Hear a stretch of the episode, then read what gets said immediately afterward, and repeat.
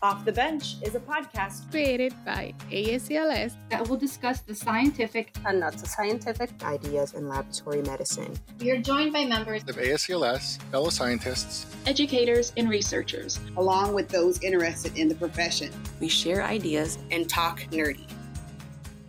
And welcome back to the Off the Bench podcast. I'm Sophia Chandrasekhar, one of your hosts.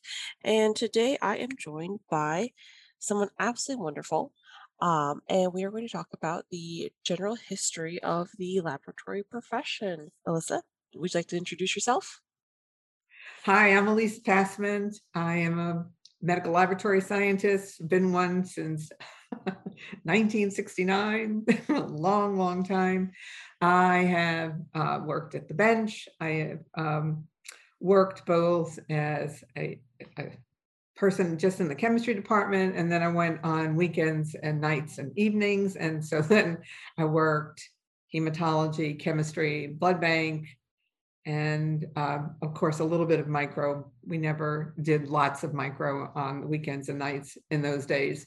And uh, then became uh, an educator of a med tech program in a ho- hospital-based program, then a lab manager, uh, went on to do hosp- healthcare consulting with a consulting firm in the uh, United States and Canada, and then went on to be the exec for the American Society for Clinical Laboratory Science. Such an amazing extensive history in the laboratory profession.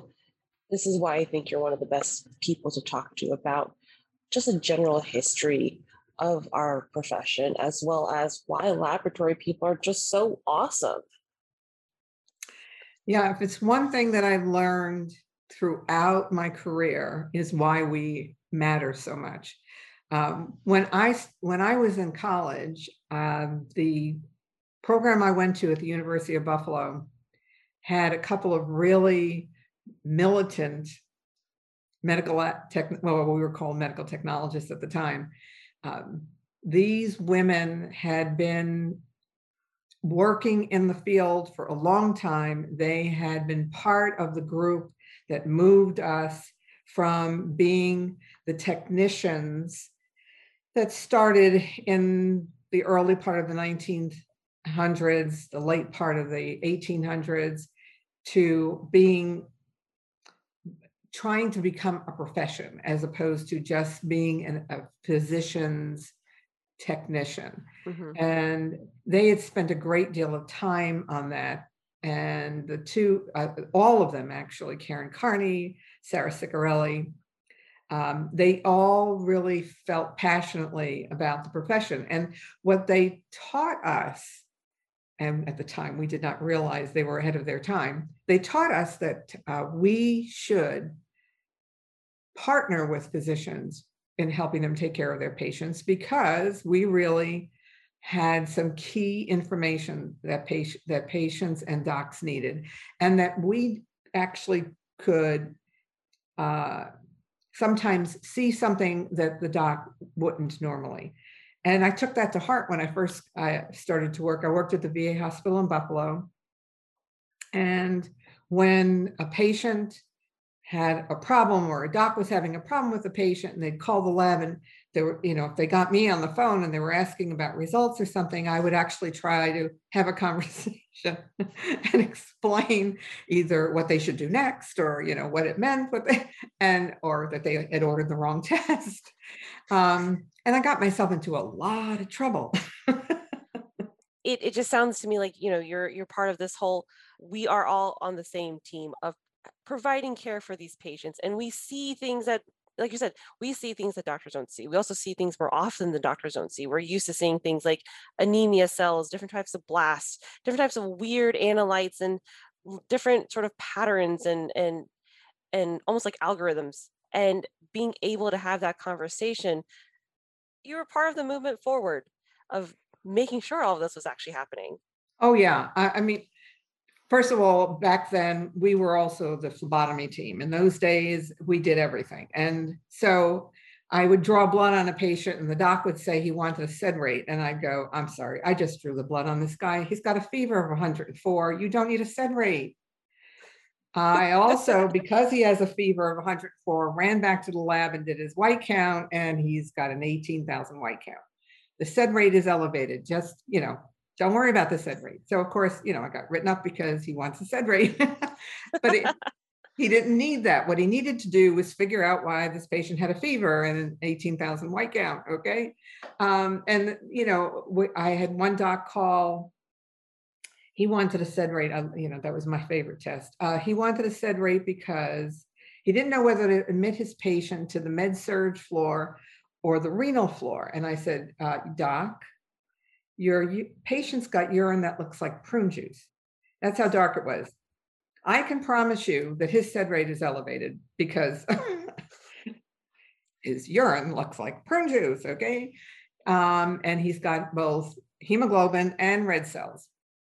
So you don't need the sed rate. You need to decide whether you think this is happening in, you know, post-azotemic, in other words, after the kidneys, that is somewhere in, in the urinary tract, or if you think it's in the kidneys.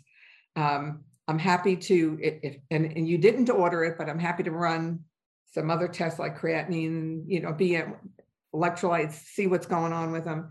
And that might help you out figuring out his kidney function. Um, And of course, you know, he wasn't happy with that. um, and, and, you know, and one time we had a patient uh, who was uh, had been on the floor for a long time. At the V A hospital, patients stayed for a long time in those days. And um, he had a crit of forty-four. And the doc ordered three units of whole blood. Oh. Mm-hmm. Oh. So I... Um, went over to hematology. This is the weekend. So I went over to hematology because it's me. I'm, you know, so I ran over to hematology and looked at his blood smear and didn't see any retics, didn't see. So I figure, okay, if anything, he's actively bleeding. So I called the doc and said, um, with a forty-four crit, whole blood's not the answer, but I, you know, I can pack some cells for you, but I don't know that you want three units of this. Is he actively bleeding? Is he, you know, spouting blood from somewhere? Right, and I'm just right. not seeing it yet. And he is like, I, you have to give me what I ordered. I said, no, no, I actually don't. And, and I won't be doing that. And if you like it, you can come down and sign it, but I will not sign it out. You'll have to pick it up against my judgment. Um, and my lab manager happened to become, came, came in that weekend. And as he walked by, I said, by the way, I need to warn you, there'll probably be another incident report. But the point was that um, even then, even though our, our, our laboratory tests were nowhere near as sophisticated as they are today, we still held the key to, and, and will always hold the key to what it is that's going on with the patient. Patients have this bad habit of not presenting the way the books say they're supposed to. Mm-hmm. And in all deference to physicians, you can't, they can only go by what they see initially and, right. and, and then, and, and then hope that they're on the right track. And then hopefully what we tell them gives them an idea if they are on the right track or if they have to rethink. Um, in the when we first started out, when this profession was uh, in in in its infancy, we many of the laboratories were on the hospital wards. Really?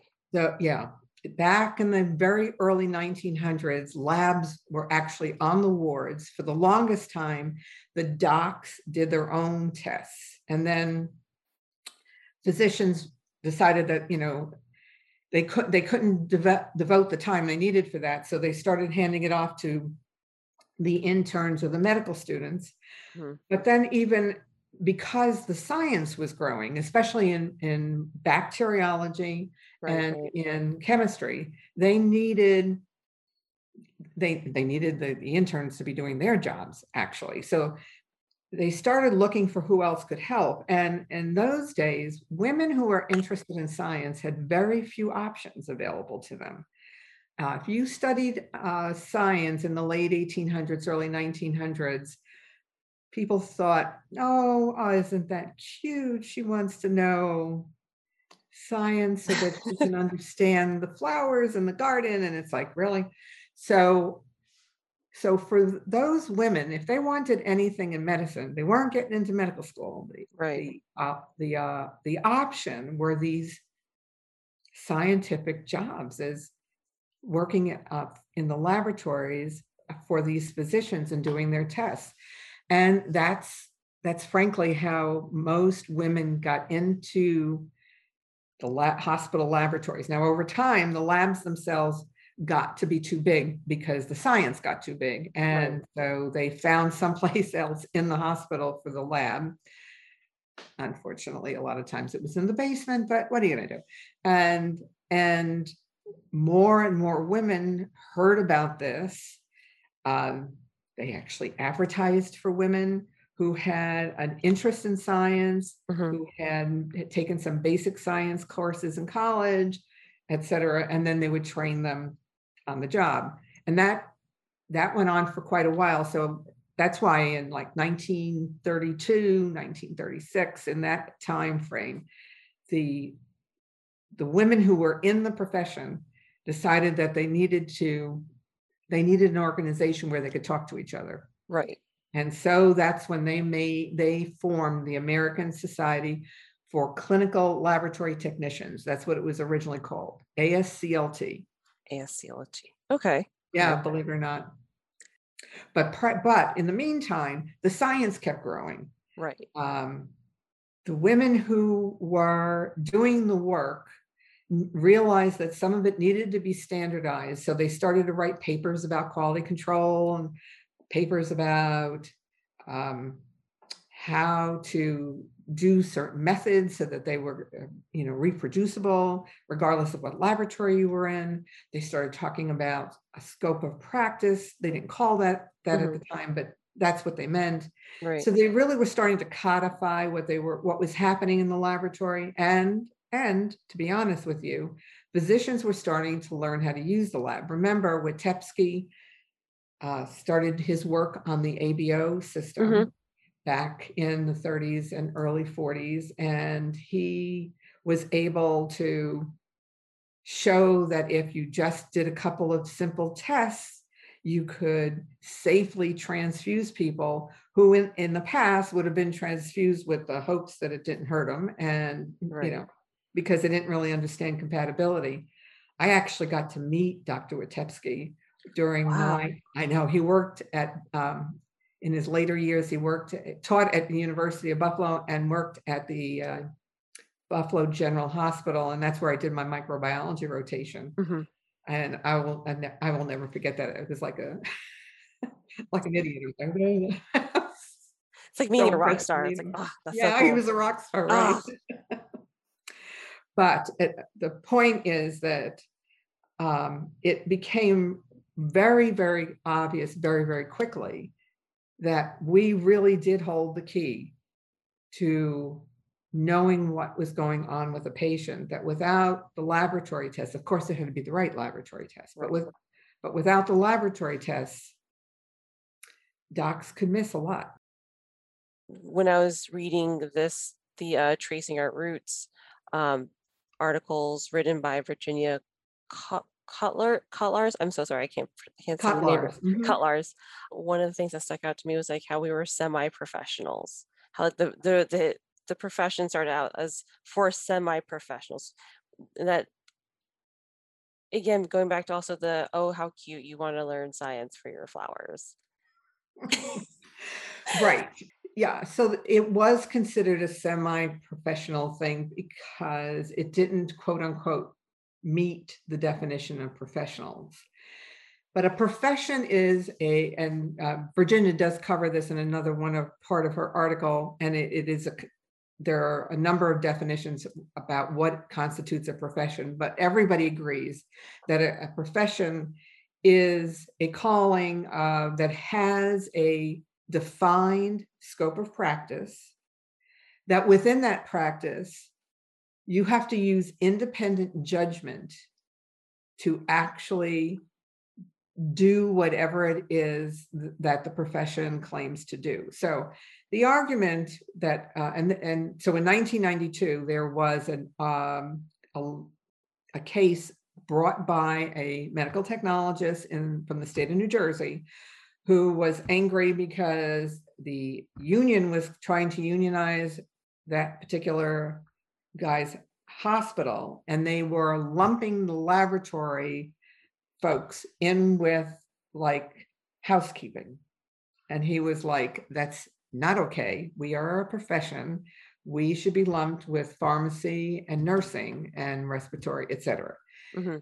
And he took the case to court, uh, and it went to the National Labor Relations Board, A S M T at the time, um, filed what is known as an amicus curiae, which is a uh, that's translates as friend of the court brief. And we explained why we believed that we exercise independent judgment. What they were hooking the um, idea that we weren't a profession on was because the lab was automated. Well, yeah, the lab was automated. Chemistry and hematology by that time had become quite automated, frankly. However, blood bank and uh, reading of any slides in hematology, all of microbiology had yet to be automated. So none of that was, all of that included for us to do what were our job, our independent judgment. And we were able to prove to the National Labor Relations Board that we were a profession. And from that time on, there was no more argument about it.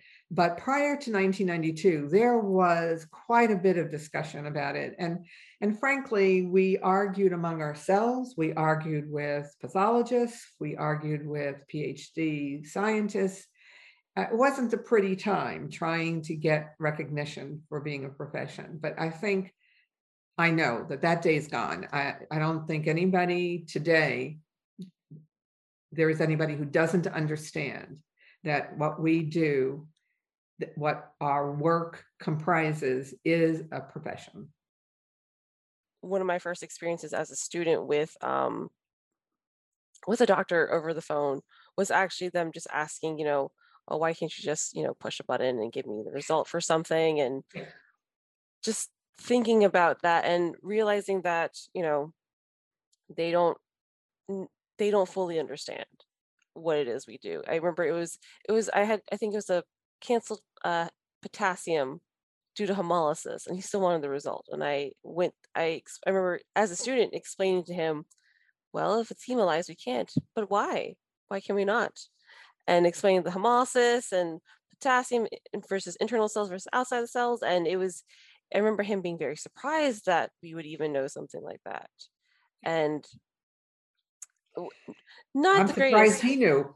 Right? not not exactly the greatest uh first interaction with a first that was the first time I picked up the phone too, so oh okay it was just very nerve-wracking. And as a student I was extremely confused. I was like, why does he not know? Why does he not know? I thought doctors knew everything. Of course, now that I'm a couple years into my into my career, they know what they know to do their job, and we know what we know to do our job, and we have to put our two sets together to provide a full, a better full picture, for sure. Correct. And and the sad part about it, uh, I was part of a C D C group that for a number of years, golly, we, we probably worked on this for over seven years. Well, one of the things we did was uh, we actually took a survey of all the medical schools in the United States, mm-hmm. and asked them how they teach laboratory medicine and laboratory science. Okay. Mm, okay. Okay. Less than half of them have a formal course in laboratory medicine or pathology. Less than half. Oof. Right. Oof. And right. And, and of the ones who do have a formal course, twenty, twenty-five or thirty percent, I'd have to look at the, the actual study, but uh, twenty-five or thirty percent of them, it's only an elective. Oh. A six-week elective. That's it. Can you imagine trying to cram all that you and I know into a six-week elective? I Right. That, no. Yeah. Right. So, so then we dove a little deeper to find out, okay, so you say you teach laboratory medicine and science, laboratory science. That's cool. So how do you teach it? Who's your instructor? You know, what is the, cl- what do the classes look like? Do you have any labs? Do you do any? So for a lot of them, they believe they're teaching lab medicine because during the third and fourth year, when the students are in clinic, the residents are teaching them which laboratory test to order. Oh, and you're like, uh, excuse me. No, no, that's not what we mean by teaching lab medicine and lab science, because what you're doing is perpetuating the same bad practices those residents were taught during their medical training. Okay. And, and the, the, and, and depending on where, where they were trained depends on whether they used shotgun approach or whether they were the type, you know, you order like. One resident showed me one time what he knew about laboratory tests fit on a three by five card. Oh. He literally had electrolytes, C B C, he had them listed, okay, and then a couple of other tests by organ on a three by, and he carried in his lab coat, and that's how he ordered laboratory tests. I'm surprised the third year and fourth year is, the, is where. For some people, it's the first time they even hear about it. That's that's well into your medical career, that's or medical schooling. And at that point, you have your preconceived notions of what things should be, of what you should order for what, based off of what clinical picture. You don't even look at maybe, you know, uh, like look look outside the box essentially, right? And that that almost. And I see how that encourages definitely the shotgun method because you don't really know what you're doing. It's just well. Based off my index card, it looks like maybe I should be ordering these tests, right? And I, well, I, I and also when they go on rounds, you know, they're when and, and they're asked what lab tests would you order. If, in many cases, if you don't like give a whole list, then the attending gets jumps on you and you know, oh, you forgot this test or you forgot that test, and so these guys and gals are. Kind of like trained to order more just so they don't get yelled at kind of thing. Mm. They're, they are the reasons why we have a new sed rate machine. So my one of my most favorite pathologists that I've ever worked with, uh, Doctor Elliot Krauss, uh, he and I used to talk about sed rates and what a stupid order it was. Well, he became the director of the laboratories at um, Princeton Medical Center in New Jersey. And he decided he's going to fix this problem. And he announced to the hospital, there will be no more sed rates ordered unless you call me. And and then he then went to his the specialty guys and said to them, neurologists, you can order a sed rate because you're trying to decide whether a patient's got temporal arteritis and it, that's the sed rate will be elevated and there won't be much else that will tell you what's going on with the patient. Got, uh, um, O B G Y N guys, if you think you've got a, um, a tubal pregnancy, order a sed rate because that's one of the ways to find out. Rheumatologists, if you know your patient seems to not be responding to their medication, seems to be relapsing, you can order sed rates. Everybody else, no more sed rates. And I mean, to this day, I have him like on a pedestal because my feeling is this man, first of all, he was always very, very smart, but now this guy was brilliant and he did it right. And there are no sed now. I don't. I don't know what's happening today. I don't know if he's still uh, directing the laboratory. But while he was there, he he actually went through two lab managers because you know they moved on. And I met one of them at one of our meetings, and he said, "Oh yeah, nobody orders sed rates in our hospital." That's amazing. That's amazing. That, yeah, absolutely amazing. The small culture changes that really. really push things forward. Oh, yeah, because his thing was, you're wasting my time. Order something that the patient that will really tell you something about the patient. Knock it off with the S A I D rates. Get a C R P, get a troponin, get a C K M B, get the things you actually need that we already know correlate to things. Right. Procalcitonin, get, yes. you know, do something that makes sense. That's going to tell you something about yes. the patient. Yes, yes, yes. Yeah. So yeah, I, I I have to admit, I, I one time we had a patient come into the hospital, and um, the, he had he was complaining like a just general visceral pain. He couldn't mm-hmm. he couldn't localize where where he hurt. Okay, and so of course the doctors ordered one of everything, and which is okay because they couldn't figure out what was going on with him either, and um, so. You know, C B C, three units, type and cross, you know, really, uh, electrolytes, creatinine, B one. Da, da, da. Okay, so I thought, let me start with the electrolytes and a C B C. One of those is going to tell me something. And sure right. enough, his electrolytes, his sodium was one twenty-six. Oh, yeah, that's so and, low. Uh huh. His potassium was, oh golly, it was like close to five. And um, so I said, okay, we may have some problems here with kidneys, right?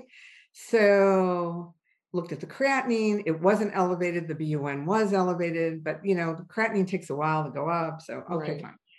Um, he decides he wants a random creatinine clearance.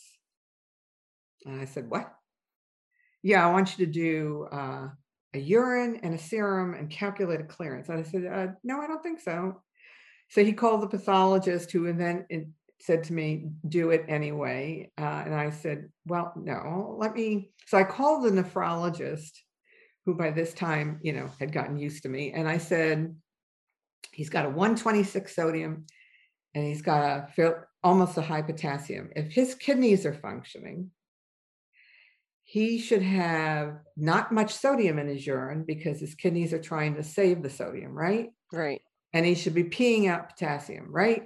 And, and the nephrologist said, absolutely. So instead of, so that's what I did. I ran urine electrolytes. And sure enough, that was, he, he, he was saving, trying, his body was trying to save sodium and peeing out potassium. So I thought, okay, now is the time to look at something else. So I ran, he had ordered a C K and couple of other, and I ran the C K and it was elevated, ran mm. the M B. The guy was having a coronary, why he had general visceral pain, not sure. But the electrolytes, you could understand why the electrolytes were unbalanced because of what was happening with his heart. And called the physician and said, you know, this is what we've got. And it's not his kidneys, it's his heart. Um, Luckily, he had calmed down by that point. So the next day, of course, I was drawing the man's blood and he was hooked up to all these machines and stuff like that. But but the fact is that it was, you know, we we could do that because we understand all of what's happening in the body. You, you know what I mean? And, and right. we're not focused. We're not yet focused on one organ necessarily, because we we see the patient as a whole patient. Mm-hmm. Um, docs sometimes, when especially in an emergency, again, and I'll give you that for them, um, they'll see they'll see them by organ, right, right. You know, because they're they're trying to catch things before they get get bad. And all of that makes perfect sense. Um, we have the ability to be just a little bit more objective. Mm-hmm. And go by data, because right. we we're not seeing the patient scream and holler at us. You know, I mean, you know what I mean? Right, right. We we we have that other perspective and are less yeah. not so much blinded, because they're obviously doctors are not blinded. They they see the patient in front of them, but we have the, I'm sure to many people's uh relief, uh, we have the fortune to not be by the patient's bedside, to assist from a far distance away from the people. Right. And provide these, provide all the data and everything, everything that happens behind the scenes, really. Right. So we can be a little bit more objective, and that, and and I, and I think personally, that we can add some calm to a situation, because we can figure, help them figure something out without all the noise that's going on at the patient's bedside. Right, right. So with your history of A S C L S, what, what role would you say A S C L S has played in the profession, aside from the fact that we were pretty much there from pretty early on, but just from the Leadership Academy, from listening to the history of A S C L S as well as profession combined, A S C L S to me has done so much to really drive our profession forward, especially with with that union trying to lump us in with housekeeping, which are amazing people and amazing, like what they do is so important, but also mm-hmm. at the same time, like, you know, what we do is different. We are a profession, you know. Where has A S C L S, like with A S C P and B O C and all, all of our combined histories, how have we driven things forward? What we, what that the organization has done from, from its inception is tried to make sure that the people doing the laboratory tests were A, educated, B, recognized, and then C, given the opportunity to help advance the science. So from the beginning, when they were called the American Society for Clinical Laboratory Technicians, what they were trying to do in those days was standardize some education, because there were still a whole host of different ways that you could become a technician. And that's what it, we were called in those days, was technician. You, there were uh, private schools that you could pay lots and lots of money to and become a technician, whose training was sometimes suspect. There were physicians who were hiring women right out of high school just because, you know, they seemed to be smart, and training them and training them maybe well and maybe not so well. And so the very, very beginning, from the birth of Uh, the organization, they recognize the need to have some formal education and for that education to be somewhat standardized. By doing that, by even just recognizing that, they st- were laying the foundation for this to become a profession. And then throughout the thirties and the forties, they were the ones who were arguing with the armed services, trying to get Our um, the our the people in our profession recognized in the armed services as officers, um, to get additional training to qualify for G I bills and that sort of thing. Uh, they accomplished that by sometime in the early late forties, early fifties, and then started to uh, look at what it took to really set up a laboratory, practice effectively and safely. Uh, again, a lot of it was, was looking in at what we were doing as opposed to looking out to the patient yet. That would come later, but that needed to be done that way so that we would not now not only have the foundation, but start to build the actual structure of a profession, which included a lot more science than what would, was originally thought. And then, frankly, they started to um, discuss the fact that we do most of our work unsupervised. Hmm. Pathologists uh, continued to insist that nothing happened without them. And the laboratorians were saying, uh, I'm sorry, but you're not standing there right next to me while I'm reading this slide, and you're not there while I'm streaking this plate, and on, on and on and on. Uh, you're not there while I'm running these tests uh, in chemistry. You're you're doing anatomical, which is fine. You're, that's part of that's part of the whole profession, but you're not. We can work, do this without you. Right, right. And so we spent a fair amount of time. Now, again, I, I, I wasn't around for the fifties uh, as far as, you know, being in the profession was concerned, but in the, in the, throughout the nineteen fifties, the folks in the profession and pathology were constantly going back and forth about everything from who should be on the board of registry, what we call today the board of certification, used mm-hmm. to be called the board of registry. They were the ones who did the uh, exams for you to get certified. In those days, anything, anybody with an associate degree could be certified as a medical technologist. And folks were saying, no, the field is growing too fast. The science is too complicated. We need more study.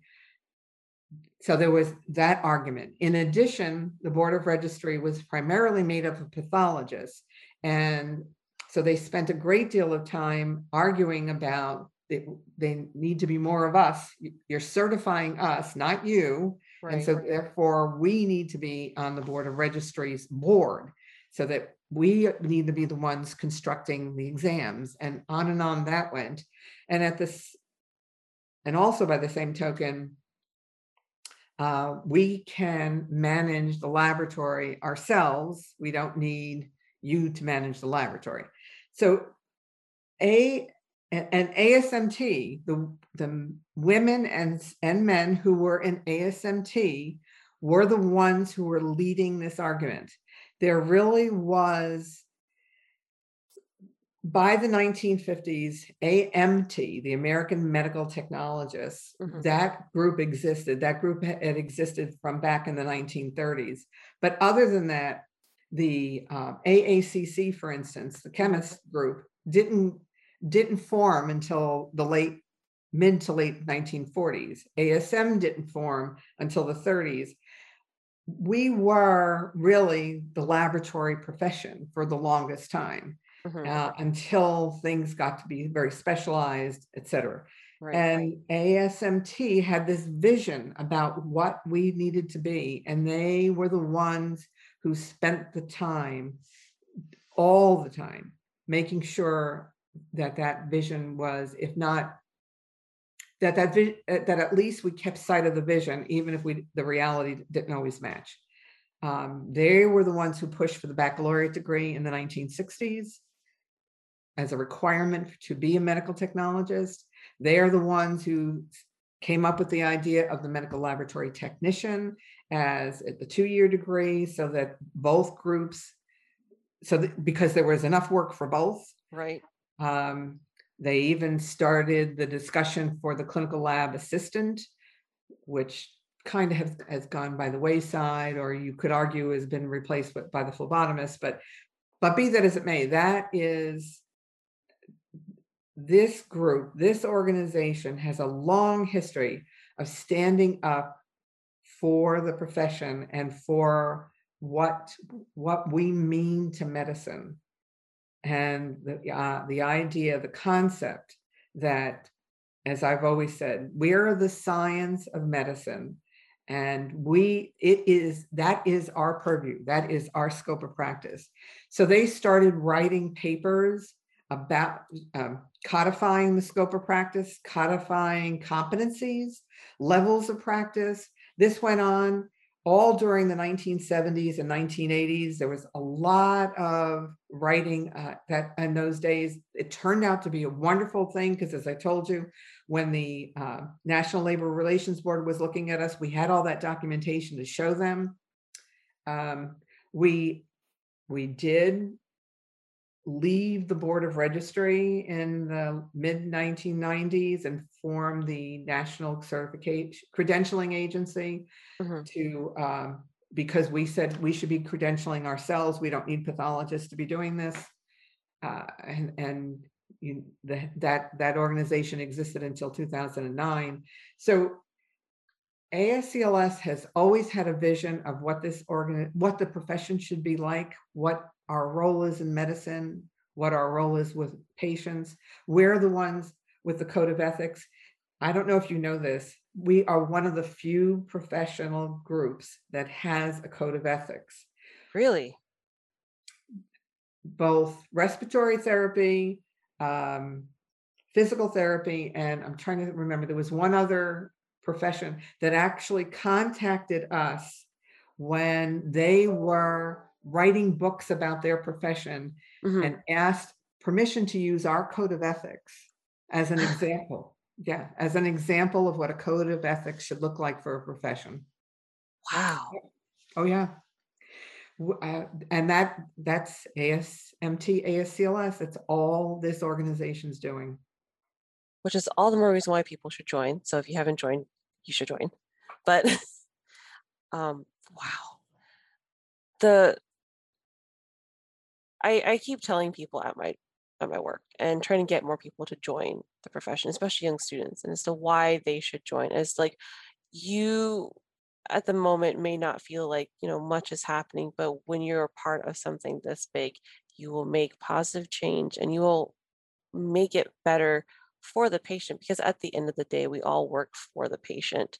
And by having things like the, um, I actually recently saw this at my, at my job, where they've replaced all of our screensavers with this rotating slideshow of stuff. And, um, I'm trying to remember what the study was, but it's about the um, about conserving blood, the Choosing Wisely program. Yes. And that has, and I remember reading about it, how A S C L S is part of that. I know someone who's on on that board, on that uh, committee, the Choosing Wisely committee, and then now I'm seeing it actually at my job, and it's being promoted at my job and being like a, like shared with all of our doctors, nurses, just a reminder of like, you know, what to do in for these cases. And at the, I remember thinking, you know, I don't know where this, when, when I first read about it, I was like, you know, this is interesting, because it was right when I had started joining A S C L S. And I was like, I don't really know what A S C L S does.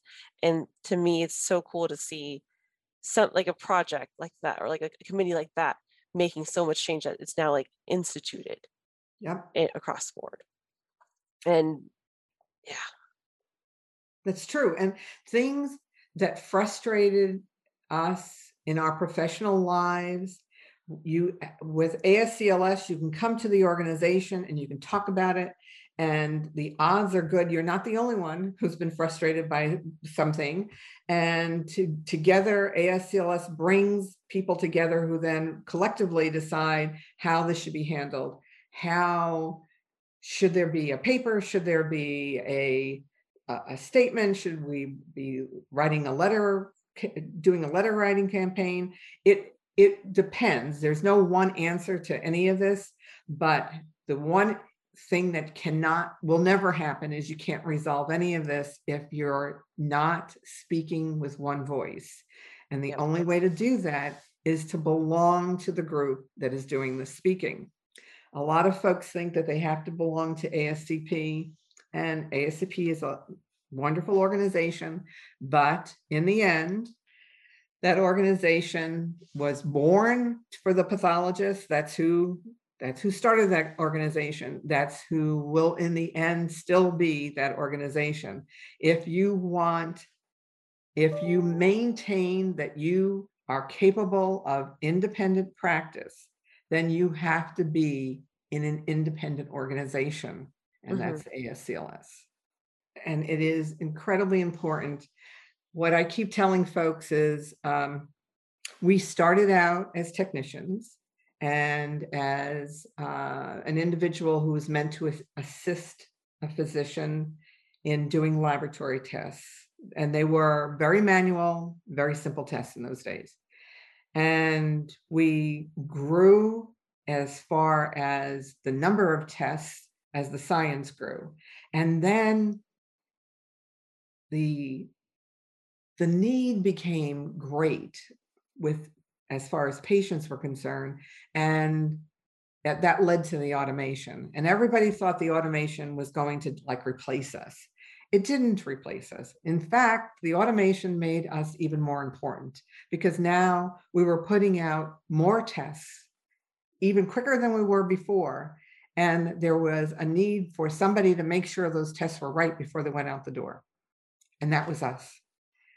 And then the science grew. And I'm going to tell you, I, I know this from uh, the C D C projects that I have been involved in. The science has grown to the point that physicians can't keep up. Mm-hmm.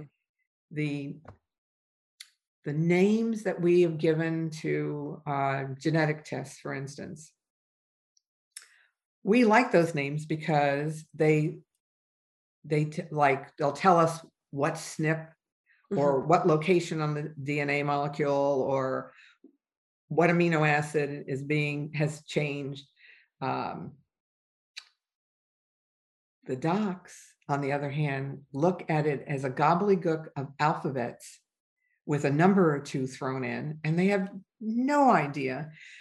And then we find that the E G F R is not only good for cancer of the lung or the colon or the kidney, but we can do this with it.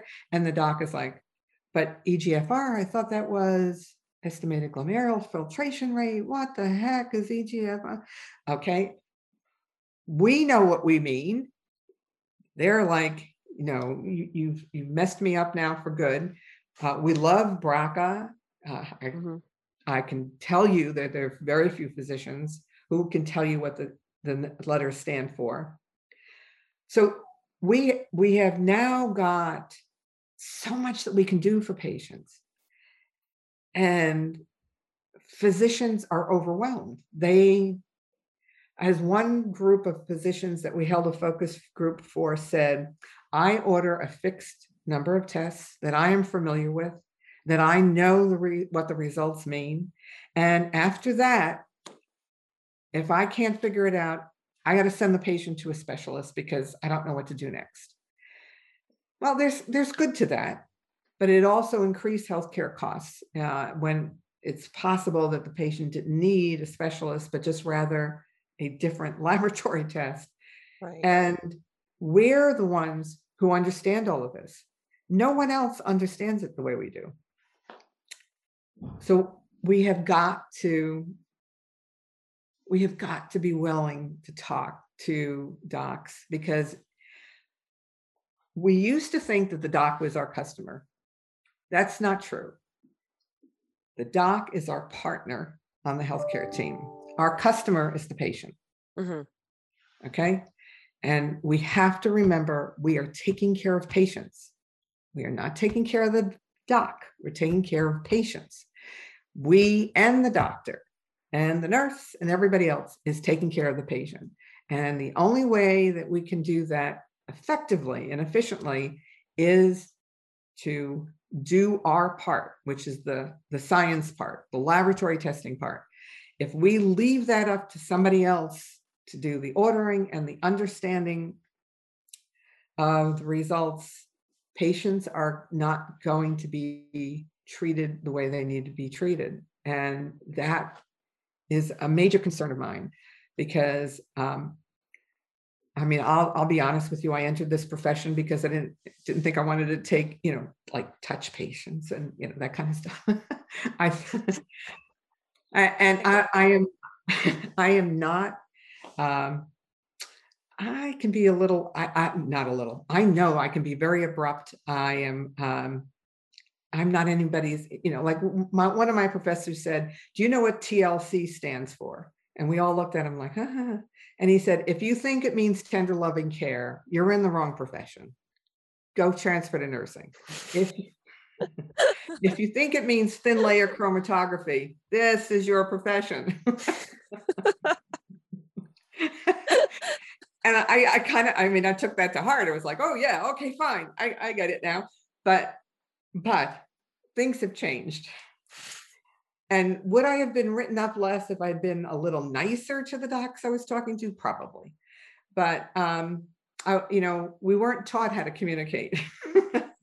Today, I, I would like to think that, you know, we, we are starting to realize we need to teach our, all of ourselves and our new students how, how to communicate, so that we uh, can take take part in the health in the healthcare team and and uh, not annoy people. But uh, having said all that, there are a group of us, and will always be a group of us who have got to be willing to put our arms around the physician, the nurse, or whomever, and say, let me help you. Right. Help your patient, help my patient. We're all going in this together. Right. We're all on the same team. That's right. Yep.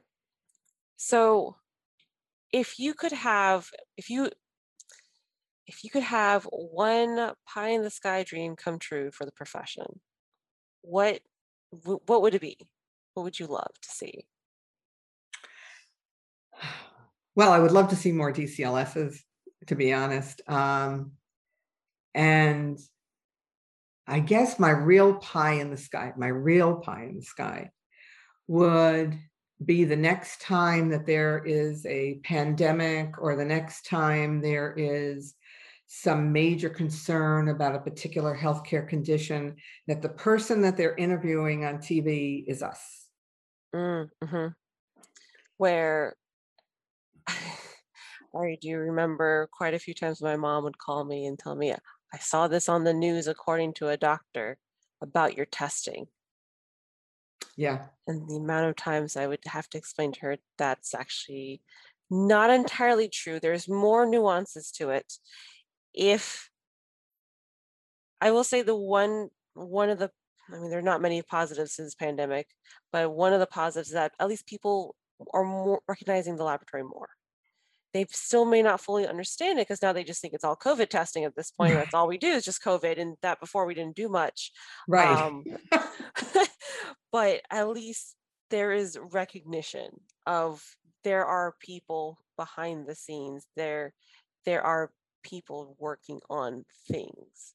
That right. Lab is not just when when the doctor says, I'm sending your blood off to the lab, it's not a mysterious box that they send it to. There are actually people there doing things, actual medical laboratory scientists there doing things. But it would have been wonderful if some of us were, were being interviewed to explain yes. the difference between the P C R and an antigen and or an antibody test. And, you know, so instead you've got some infectious disease guy doing an explanation, and I'm sitting there going, well, that's not exactly correct, but uh, it's closer than the other guy who didn't know what he was talking about. So, you know, I, I just, yeah, that's, that's my big dream, is that when they, the next time they will actually call the lab and ask somebody to talk about it. So for instance, one, one of the problems with, with, uh, SARS-C o V two uh, are coagulation issues. Mm-hmm. Did you see anybody talking about none of that? The coagulopathy? No. No. No. Yeah, I remember actually. Um, my mom was like, "I yeah." She was she was one of those who she's only thing she listens to is the news, right? Or reads the newspaper. Anything I say, it's always, but the news said this. And I remembered having to explain to her about how the the testing shortages were more than just COVID test shortages, not more than just reagent shortages, and more than pipette shortages, that we're also having major issues in the sheer amount of dimers we're going through, sheer amount of fibrinogen we're going through. We're just like running through these tests like it's nobody's business. And she was like, I don't even know what that means. why why does that even matter? Right. We need a George Fritzma on T V. Yes, that'd be great.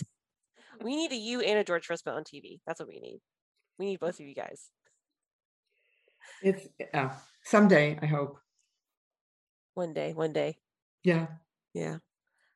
Well, thank you so much for talking to me about an, a general history of, of the profession. And I do realize for our listeners, it has jumped all over the board, but that's how good conversations go. You know, you go where the flow, you go where the flow, go with the flow, and also see how my sentences are going to come out of my mouth today, it seems like. Well, thank you for asking me to do this, Sophia. It is always wonderful to talk to you, and I just I, and I love I love this profession, so I, I love talking about it. So thank you. Thank you, and thank you, Alyssa, so much for sharing your passion with us today about the profession.